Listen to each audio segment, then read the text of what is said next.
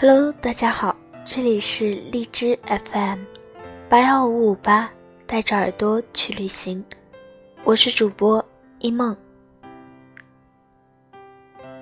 今天要跟大家分享的文章是：谁还不是一边遗忘一边生活？来自作者戴杰。如果你问我成年之后需要具备哪种能力，我可能会说勇气和担当，或者坚强和无畏。然而，有过一些人生经历和际遇起伏之后，我才渐渐明白，成年后的我们还有另外一种能力，那就是遗忘。圣埃克苏佩里在《小王子》里有句话说：“成长的问题不在于长大，而在于遗忘。”我们这一生会遇到很多形形色色的人，他们之中有人和你是泛泛之交，有人与你肝胆相照，也有人曾对你有过举手之劳，还有人与你认真的爱过一场。在漫长的岁月里，我们与他们相遇，和他们产生交集，可是人生总是免不了生离死别和人来人往，有些人走着走着就散了，而有些人。念着念着就忘了。朋友经常问我，如果前任回头找你，你会心动吗？就像丢了很久的东西突然失而复得，我想每一个人都会心动吧。可就算心动了，我也不会轻易回头了，毕竟我们曾经分开过啊。那些难过的日子，都是我慢慢说服自己才可以释怀的。我刻意的不再去想起你，刻意的把一切归结于过去，就是希望有一天我不会再像以前一样疼得撕心裂肺。曾经那些迫切的想要见到你的心情，那些早晨和夜晚准时发出去的问候，以及为了你做过的傻事和一忍再忍没有说出来的委屈，都已经随着那场告别定格在那一刻了。所有的不舍和难过。也一定会慢慢的放下吧。后来的某一天，我看着街上牵手过马路的情侣，还是想起了你。我发觉自己从来没有忘记过你，只是时间裹挟着我不得不向前走。我突然想告诉你，我过得挺好的，但又怕你过得不怎么好。我也想告诉你，我过得并不怎么样，可想想这又和你有什么关系呢？我开始去做以前如果没有你从来不敢做的事情，开始迈出了很多步，投入到紧张的工作里，开始去经营新的关系。都说忘不掉的原因有两个：时间不够长，新欢不够好。那段一直想要放下的感情，以及想要忘记的人，后来真的被遗忘了。与其说是被遗忘了，不如说再也没有了想要去关注他的心情了。所谓的遗忘，不过就是不爱了，释怀了。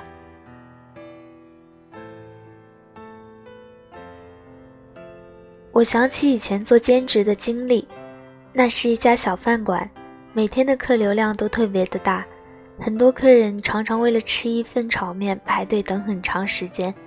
饭馆的服务员只有我一个人，是那段经历让我突然下定决心要好好读书。因为兼职的每一天都过得很煎熬，脚底磨了泡，不敢跟家里人说，每天很晚下班也只能忍着。忙的时候一整天吃不上饭是常事，还总是被老板娘说这做的不好，说那做的不好。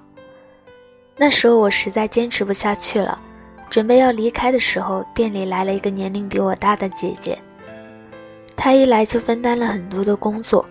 拖地、擦桌子、打扫各个角落的垃圾，他做事手脚麻利，待人真诚，对我也是照顾有加，经常一个人做了很多事。大概是因为有了他的照顾，那段时间日子过得轻松了不少，回家的念头也打消了。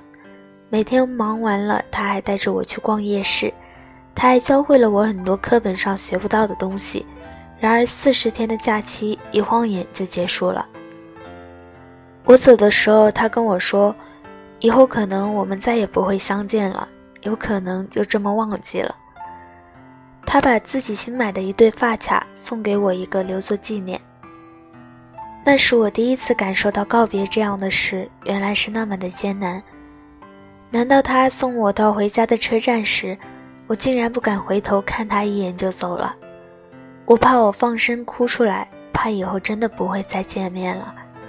车越走越远，我看他一直招手，最后消失在视线里，我一路哽咽，说不出一句话。后来我用爸爸的手机试图联系他。一开始还能聊几句，说说话，时间长了，爸爸的手机坏了，我连他的联系方式也没有了。那时的我懵懂无知，连一句谢谢都没有来得及对他说，甚至不懂得去感激这样一个人的出现。更让人无奈的是，后来我们从未见过面，我从一开始的想要见见他，慢慢的很少想起他。再后来，我已经忘记了他长什么样子，然后只能接受和他没有任何关系了的事实。我们生活着，遗忘着，也和一些人永远的告别了。普鲁斯特的《追忆似水年华》中说：“我们终将遗忘梦境中的那些路径、山峦与田野，遗忘那些永远不能实现的梦。”一个人的记忆容量是有限的，可以遗忘的都是因为不再重要，都只是为了以后的回忆腾出空间。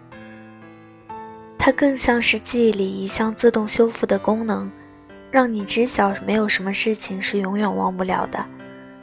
当时看起来有了不起的事情，总有一天你会风轻云淡的以局外人的口吻说出来。但是我相信。我们不会忘记那些发酵过的情绪，蒸腾出的力量，慢慢延续到久远的人生轨迹之中，膨胀成磅礴的力量。我们不是无所不能的超人，都是在一边遗忘一边生活的。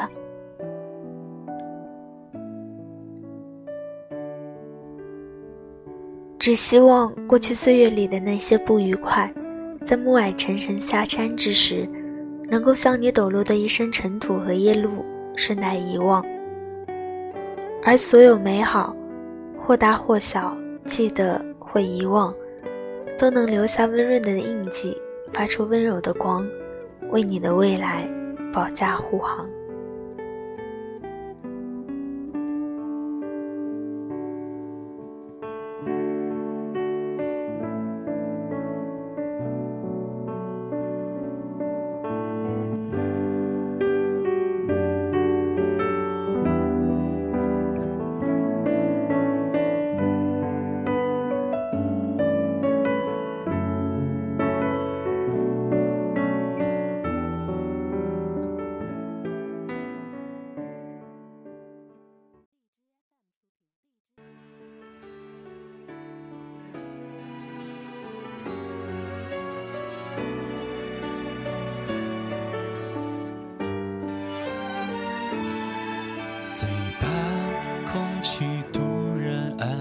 安静，最怕朋友突然的关心，最怕回忆突然翻滚绞痛着不平息，最怕突然听到你的消息，想念。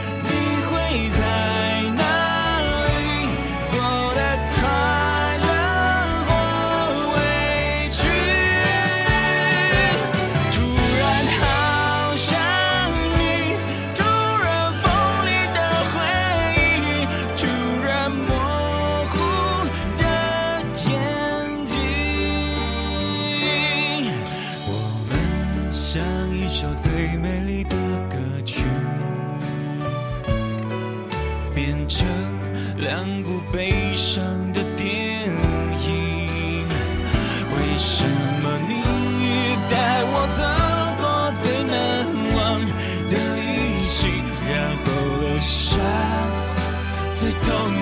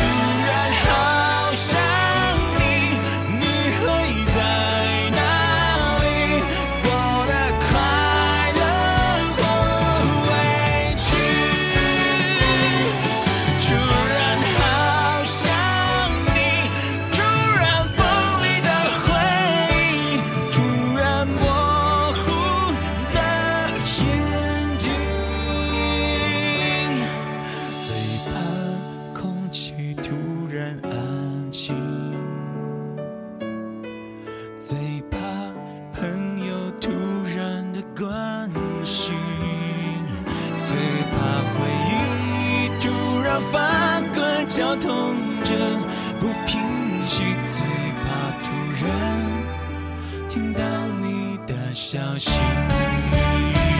最怕此生已经决